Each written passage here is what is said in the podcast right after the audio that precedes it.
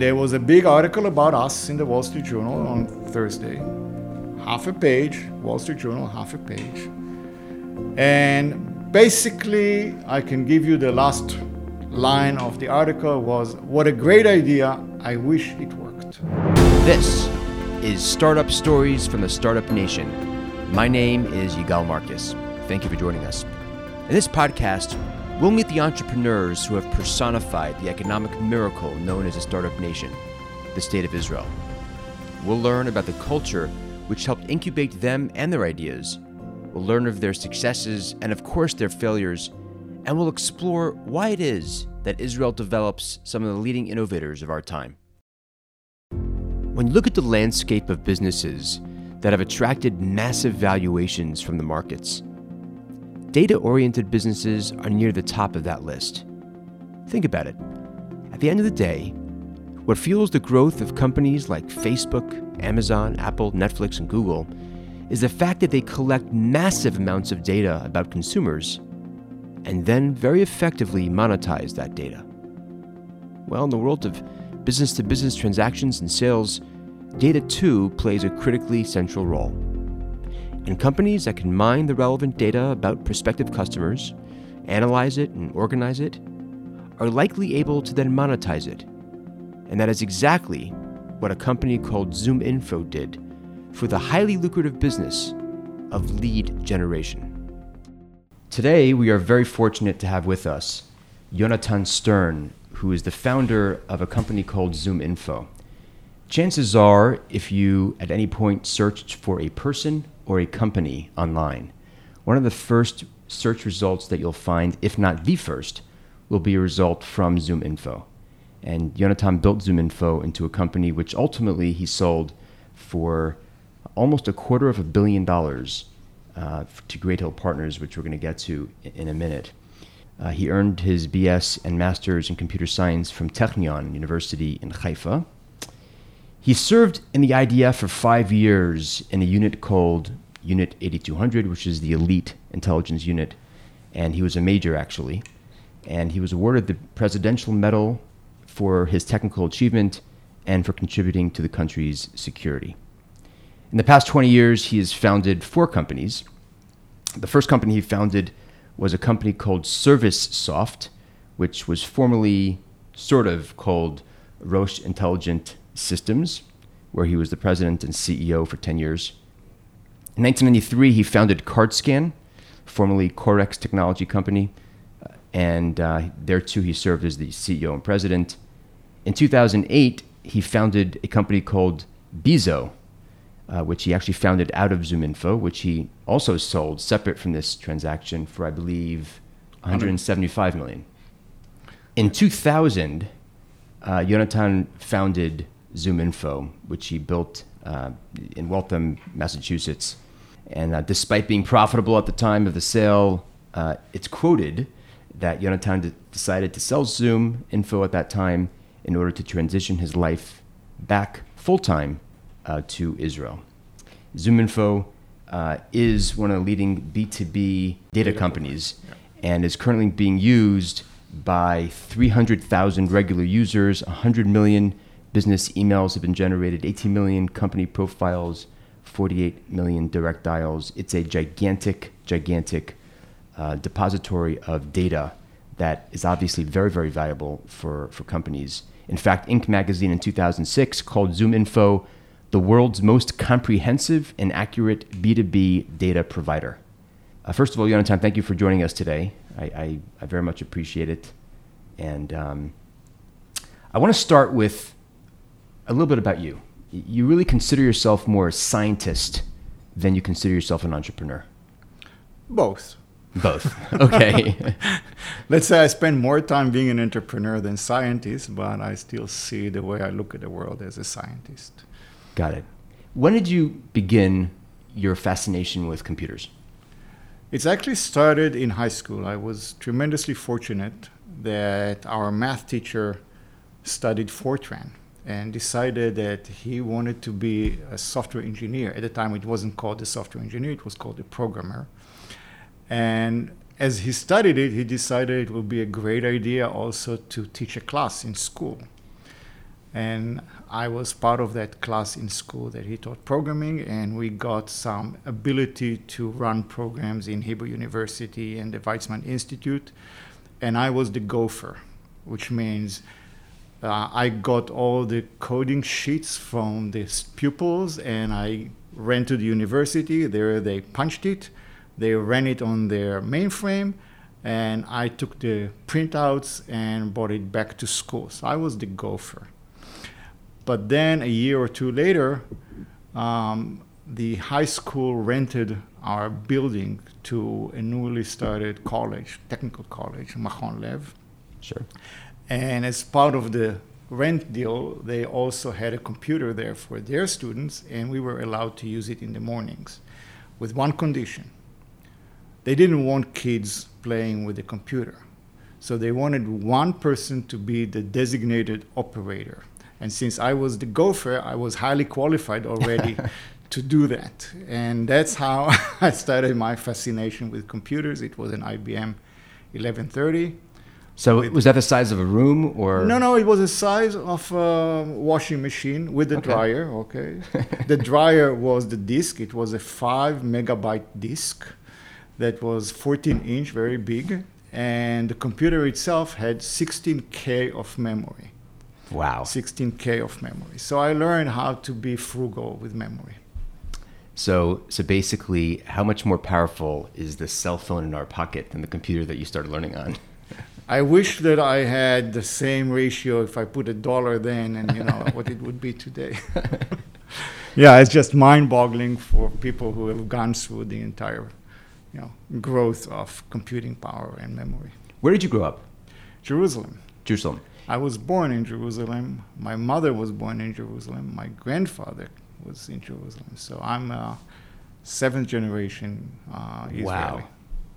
So you grew up in Jerusalem, and you went to, obviously, uh, high school there. And and ultimately, you uh, you joined the I D F. Yes. And that was before no, no, university. No, I went to the Technion. I was uh, in academic reserve. So you were Atuda. I was Atuda.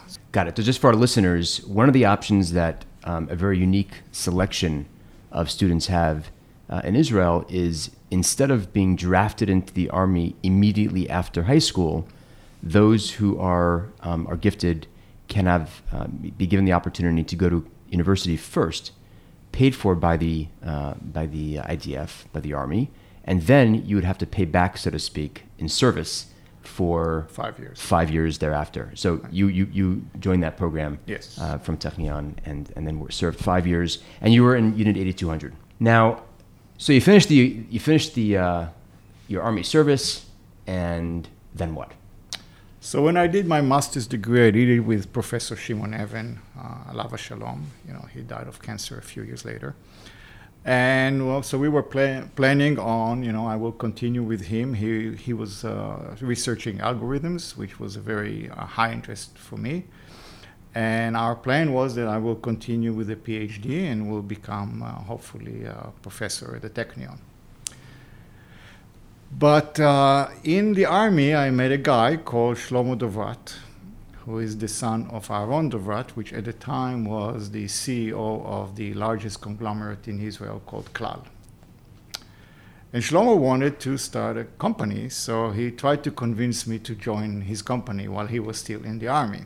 And I wasn't very interested in that. So he arranged for me and others to meet with his father. And his father gave us a big speech about why being an entrepreneur is so interesting and we can make a lot of money and I can be a professor then, he says. This is before, you know, the Startup Nation. This is before Startup you know, Nation, is... before anything. There were only two, three companies in the high-tech industry. Wow. The high-tech industry was Scitex with Efi Arazi and Elscint with Avraham Suhami. And the investor was Elron with Uzia Galil, and I've just counted the high-tech industry in Israel. Wow. That was it. So he tried to convince you to join it, to start a business, and... And what happened? Yeah. So what happened was Shlomo was in the army. Hard to start a business when you're in the army. Right. So he said, why don't you guys go and start a business? And it was me and another partner called Ira Palti. And we said, well, we don't know anything, but we don't we know how to write software. So how about if we start a consulting firm to write software? And we said we specialize in complicated, sophisticated software because that's what we did in the army. So how about we do um, this kind of software? It's called embedded software. It's usually software that is embedded into machines, like an X-ray machine or an A M I machine and so forth. And so we didn't know anybody because we were in the army. So we decided we were going to write a letter to the high-tech business in Israel, which was mainly Elscint, Scitex, and Tadiran, and a few other uh, military or defense companies. So we typed about twenty letters, and we sent the letters to the right people, who we thought were the right people, and we sat and waited for the phone to ring. And that was my first lesson in marketing. If you wait for the phone to ring, you're probably going to die. Eventually, you will Eventually. die with the phone not ringing. And because we didn't have money, we sat in Ira's apartment. And when the phone rang, we looked at one another and we said, no, no, I don't know what to say. So you pick up the phone. No, you pick up the phone. And when I pick up the phone, obviously it was a call for his wife.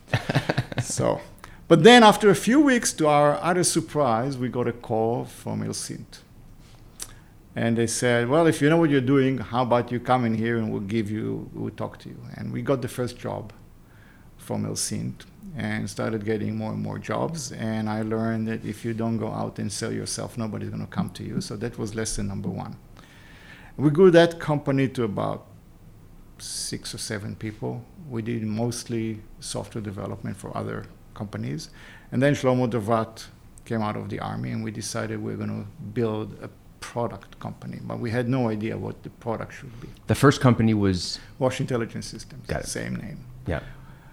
And then we came up with an idea which was around the service industry, and it was a technology on how to diagnose complicated equipment. Complicated equipment is like M R I machines or ion implanters in the uh, industry and so forth and so on. And so we developed what you would call today artificial intelligence machine to do diagnostic of complicated equipment. The technology was really, really great. Um, we had uh, several big customers like Xerox and Varian and uh, Philips Medical and others. And um, we needed money to run the company. So we went and we raised money from uh, Uzia Galil. And that was uh, lesson number two, how difficult it is to raise money and all the strings attached. How much did you want to raise? We raised it, what you would call today seed financing. At the time, there was no notion like that. So we raised seven hundred thousand dollars. Wow. And Elron said, and you need to hire a C F O. I said, why do you want me to hire a C F O? I would like to use that money to develop the product. And they said, no, you're going to hire a C F O.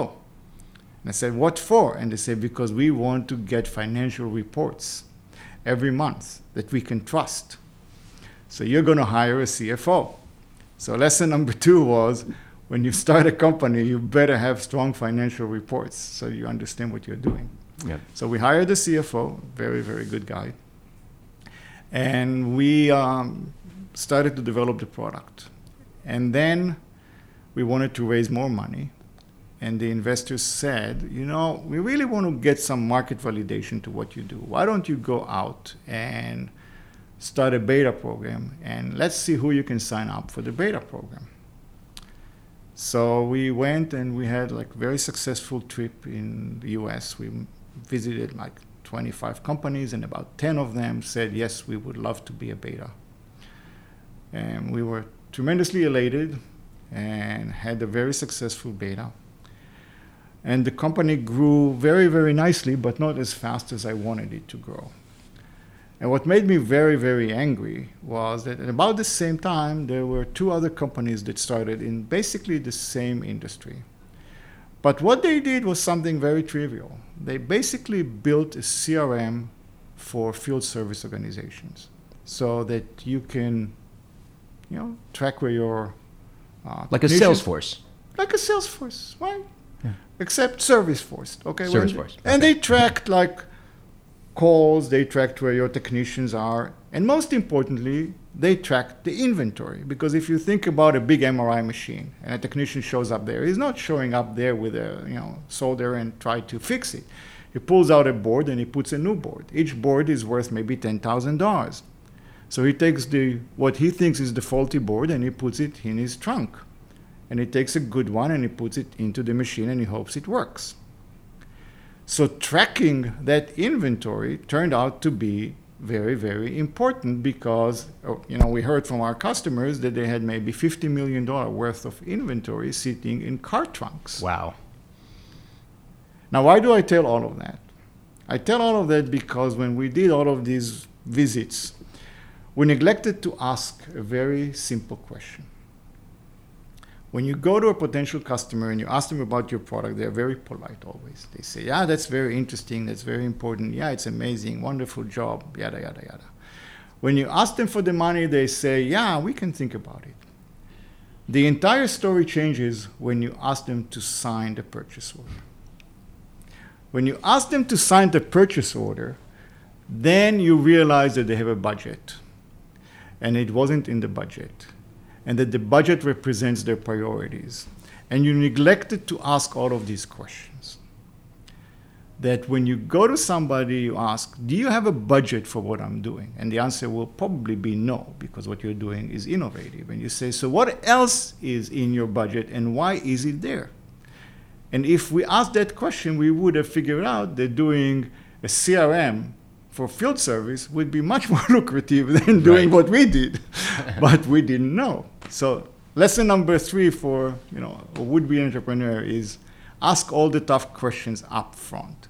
Ask for the money as early as possible, because that's the first time you're going to hear the real truth about whether people are going to spend money on your product or not. And that's how you vetted the service, or no, I didn't use the same logic that I preach right now. You learned from the experience. I learned. No. So when I started Zoom, then I had an idea. I wanted to build it, and it was just uh, an academic interest in it. It was. I, I admit that I remained a professor, so I wanted to build a machine that can, or a computer program that can read and understand the internet. Now, obviously, that's a very complicated thing to do. So I said, how about if we narrow it down to something relatively small, which is understand information about companies and the people working in those companies. So we developed a technology to understand free text about that subject, only about that subject, as well as extract information from websites. So most companies have a website, and if you go to their website, you can extract a lot of information if you understand how the website is structured. For example, if you want to know who is the management, you will go to the About, and the About you will look at our leadership, our management, whatever the team, click on it, and then if you see Yonatan Stern, C E O, you make a deduction that, okay, I'm on that website, I clicked on these links, I see C E O, I assume he's the C E O of that company. Except for a little problem. We had five hundred C E Os to Fortune, because you go page by page and they say I B M C E O whatever, right. A T and T C E O right. whatever. And we neglected to understand that when you go to magazines, they might have a page for the C E O of another company. So it shows you that even understanding simple structures of website is not as simple as people think. Or if you go to the board of directors of many companies, and those directors are also C E Os of other companies. Exactly. There may be a... Exactly. There's lots of complexities. But in any event, it was a really interesting thing, but um, learning from my mistakes in the past, I said, okay, we invested a little bit of money. We invested about a half a million dollars to develop the product, and I said, we need to start generating revenues. This is ZoomInfo. ZoomInfo. We yeah. need to start generating revenues. So we hired uh, a salesperson I knew before, and I knew he's really um, a maverick. And he figured out, he cracked the code, and we generated a million dollars in revenues in the first year of sales. Uh, and we figured out the industry that we want to sell to, which was the recruiting industry. We're talking about two thousand two. That was you said recruiting. Recruiting. Wow. Recruiting. Job recruiting. Job recruiting. And the reason was which was pretty obvious at the time, that was way before LinkedIn. So if you wanted to find people, say, give me a list of vice president of sales in software companies in the Boston area. Good luck. Didn't exist. Didn't exist. So when recruiters, I'm now talking about um, you know, people who do active recruiting, not people who get resumes, um, they had no tool to do research, none. And there was a huge need. So we're talking about when you want to recruit executives, not when you right. want to recruit a programmer. And executives tend to be on the internet. So information about them was out there. It just wasn't organized in a database in a way that was easy for people to find. So we became a really hot commodity in the recruiting industry, the executive recruiting industry, because of that. So pretty much every executive recruiter used our product, and the company grew very, very fast. Wow. But just, but I, I was going to close out um, before we continue with ZoomInfo, because there's a lot to talk about there, obviously. Uh, in terms of Rosh Intelligent Systems, so you ran it for about ten years? No, I ran it for about, as I said, there were two companies. So the company that raised the money from Uzia Galil started in nineteen eighty-five. Okay. And in nineteen ninety-two, I left. And the reason I left was that the company was perennially losing money. So we were growing, but our expenses were growing faster. So when I left, we were doing about four and a half million dollars and we were still losing money. So I wanted to make a big difference in the company and say, you know what, we should basically cut back on our expenses so that we become profitable, because we can't continue to raise money all the time. That was not acceptable to the board and to Got the it. investors, because, and that's a very important lesson for any would-be entrepreneur, what you want to do in terms of your personal lifestyle or, or strategy and what investors want to do are two very, very different things. I wanted to have a profitable company that I don't need to spend sixty percent of my time raising money, and I can spend that time improving the products, the marketing, the organization, and keep growing. Investors wanted, we want a very big company. And if you can't do that, then we will just close down the business. But we only want winners. We don't want people who just build nice businesses. We want winners. So you left, and then you started uh, another company. Yes. So I left in, two, in nineteen ninety-two, took a few months to recover from the experience, and decided that I'm going to start a new company, but this time use all the lessons that I've learned. Um, and the lessons were, be very careful from whom you raise money and how you do that. So I came up with the CardScan idea and um, got a set of small angel investors to put about a quarter of a million dollars in it and started working. And obviously, I thought that I am a big genius who invented something that nobody else invented. But the core technology was an optical character recognition software, O C R software, which I didn't want to develop. There were vendors who were doing it. So I called the vendors and I said, I'm interested in licensing your technology. And they said, what for? And I said, mm, I can't tell you. And they said, no, well, in that case, we can't uh, license it to you. I said, OK, I'll tell you. I'm going to develop a business card reader. And they said, ah, okay, you are like X, Y, and Z, right? There's a long line of people who already called us and have licensed your art. And by the way, we also do the same thing ourselves. So very quickly, I realized that we have about ten competitors, and one of them was actually introducing a product about a month after I started thinking about it. So that was pretty humbling. I can imagine. Yes. So I went back to the developer. I had one developer because I was frugal with money, learned the lesson. So I went to that developer and I said, listen, we have a little problem. And he says, what's the problem? I said, we have about ten competitors and one of them is going to launch a product in about two months. He says, oh, that's not a problem. I said, what do you mean it's not a problem? He says, well, if we can be the first, we'll be the best. And that's lesson number four. Okay. If you're the first, you probably are wrong. If you don't have competitors, you're probably in the desert. Right. Just try to be the best. So that's the model that kept the company growing all the time. We were by far the best product on the market. And the product was what? It would read business cards? Understand the text. Yep. Put it in a database. And the beautiful thing about a database, I'm not talking about nineteen ninety-four, nineteen ninety-five, was quick search. There was a little search box, and as you start typing, it would find any record that matched anything in what you typed. What today you take for Which granted. Today, I was about to say, today, you know, you go into your computer, you type, you know, you begin typing it. That didn't exist in nineteen ninety-four. Didn't exist. Totally didn't exist. People bought a piece of hardware and our software just for that stupid feature. Did you patent it? No, but we called well, it lesson quick, number five. We called it quick search. Okay. No, I didn't think about you know the uh, what do you call it the one button order you know from Amazon. Right. Uh, no, we didn't patent it, but it was by far the most talked about feature of our product. In addition to the fact that you can take any business card, stick it in in any direction you wanted, you know, upside down, inside out, whatever you wanted, and it figured it out by itself and did a really good job. If I have time, I can tell you another story about marketing, which um, I think I've, it was a deep learning. So we sent it to people to review. And one of the people that we sent it to review was Walt Mossberg, who was the tech reviewer in Wall Street, in Wall Street, Wall Street Journal. Sure. And kind of considered about one degree below God when it comes to, you know. Well, he he himself could make or break companies. Absolutely. He had that credibility. And there was a big article about us in the Wall Street Journal on Thursday.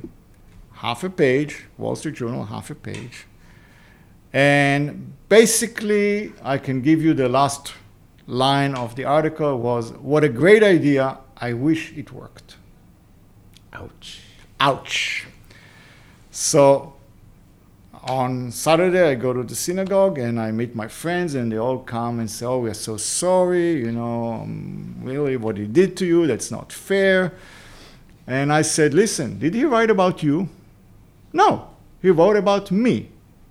So that's already a big thing, right? There's a half a page article about us. In and most people don't read the last line anyway. They anyway. Just, they go through the first two thirds of it, the last line they uh, So they I called Walt Mossberg and I said, "Walt, you know, this is not fair what you did in here. So we have a lot of happy customers, a lot of happy customers. At that time we had about ten thousand happy customers. And, and, you know, they don't complain like you complain. So what's going on here?" And he said, "I'm telling you, your product doesn't work. It just doesn't work." I said, "Walt, I have to come and talk to you." He says, "Okay." So I fly to Washington. I meet with Walt Mossberg. I walk in. He calls his assistant and he says, "Linda, come on. Give me some business cards, but really good ones, you know, to show this guy how it doesn't work." I said, "Wait a minute, Walt, that's not fair. You should pick, you know, just a sample." He Ra- said, Random. He yeah. said, "No, you said it's ninety-eight percent accurate. So I want to show you that it's far from being ninety-eight percent accurate. Linda, bring me those cards." And they were cards from hell. You know, it was an embarrassing meeting. And then after he proved to me, I have no idea what I'm talking about, it's not ninety-eight percent, he sent me out. So on the flight home, I was thinking to myself, how come people buy it and are extremely happy? And Walt Mossberg seeing that we are piece of crap. And it gradually dawned on me that really the problem is with us in our positioning.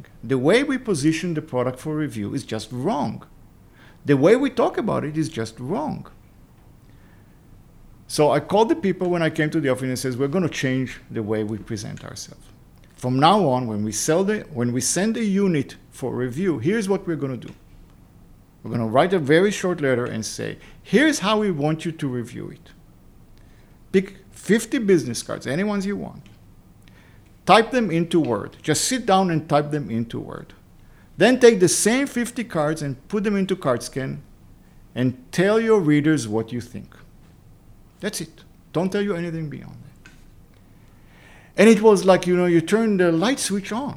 We started getting reviews of saying, "This is an unbelievable product. It's perfect. Eh, mistake here and there, but don't worry about them. It's really working. So I said to the people, listen, the product is the same product that Walt Mossberg said it doesn't work. The only difference is we explain to people that it gets the job done, because now they understand the job. Nobody, I can assure you, no reviewer ever sat down and typed fifty business cards. Just the thought of that made them sick to their stomach. Then they put the fifty cards into the scanner, and lo and behold, in five minutes, they had a whole database with quick search. And that made the difference. So that taught me a huge lesson about marketing. Wow. And what what happened to the company? The company kept growing, and I got bored. And nineteen ninety-seven, ninety-eight, ninety-nine, everybody's talking about internet. And they asked me, so what's your internet strategy? And I said, my internet strategy is continue to sell card scan and make a lot of money and be as happy as can be. What do you want from me? It's a business card scanner. so, so we developed a product actually for the internet. And what it did was, it was a precursor to ZoomInfo in that sense. It built a database of contacts for you. It sends email to the people to update it. A lot of stuff that uh, today, again, you see a lot around us. But the bug of thinking about what I can do with the internet uh, stayed with me. So I was thinking, what can I do with the internet? And I realized that there are two things that the internet is going to change in the world. Number one, it connects everybody to everybody. And I know nothing about communication. That was before social media oh, that was, was even discussed. That yeah, wasn't even that, a term in nineteen ninety-nine to two thousand. Right, but it, but it was clear that you can, on your computer, go and see any website in China, in Japan, in South Africa. So it was clear that you have access to the whole world without even knowing where they are. Second, I said, it's going to be one huge publishing house. You know, everybody's putting information. And yes, there are search engines, but the search engines usually can't answer questions, okay? If there's a page with an answer to your question, they will find it, hopefully. But they cannot go beyond that. To go beyond that, you need to understand what's on the page. And I said, okay, but that's a, you know, an impossible mission. Let's narrow it down. And that's how I came to something that has a business model, which is information about companies and people. But the real impetus was just a scientific inquiry into, can we build something that will understand it and organize the information? CardScan was sold? Still around? CardScan was not sold. I okay. brought in, I ran the two companies in parallel for four years. Wow. And they were doing very well. But then I wanted to go back to Israel. So we're talking two thousand four. Then I brought in uh, president to run CardScan, and he sold the company in two thousand six. To who? Newell Rubbermaid. Really? Yes. Clearly, you could see the obvious, uh, the obvious connection. connection between... And that's lesson number five, right? So Newell Rubbermaid bought the company, and then they said, oh, we know how to sell. We don't need you guys. So we were commanding very enviable margins in, you know, CompUSA and Office Depot and Office Max. They looked at it as, we are now going to sell, you know, paper and um, pencils, and they shrunk their margin dramatically, and it became not very profitable, and they didn't understand why. So, the whole and that was that. Yeah. But you were on to better things. You were I on was to on to other things. I didn't. Was the exit price at least uh, worth? Uh, oh yeah, I mean, I, I made. good money. I'm not complaining, and the investors made good money, and everybody was happy. This concludes part one of my interview with Yonatan Stern. Tune in next time for part two, where we'll do a deeper dive into how Yonatan built ZoomInfo into the wild success that it became. You've been listening to Startup Stories from the Startup Nation. I'm the host, Yigal Marcus.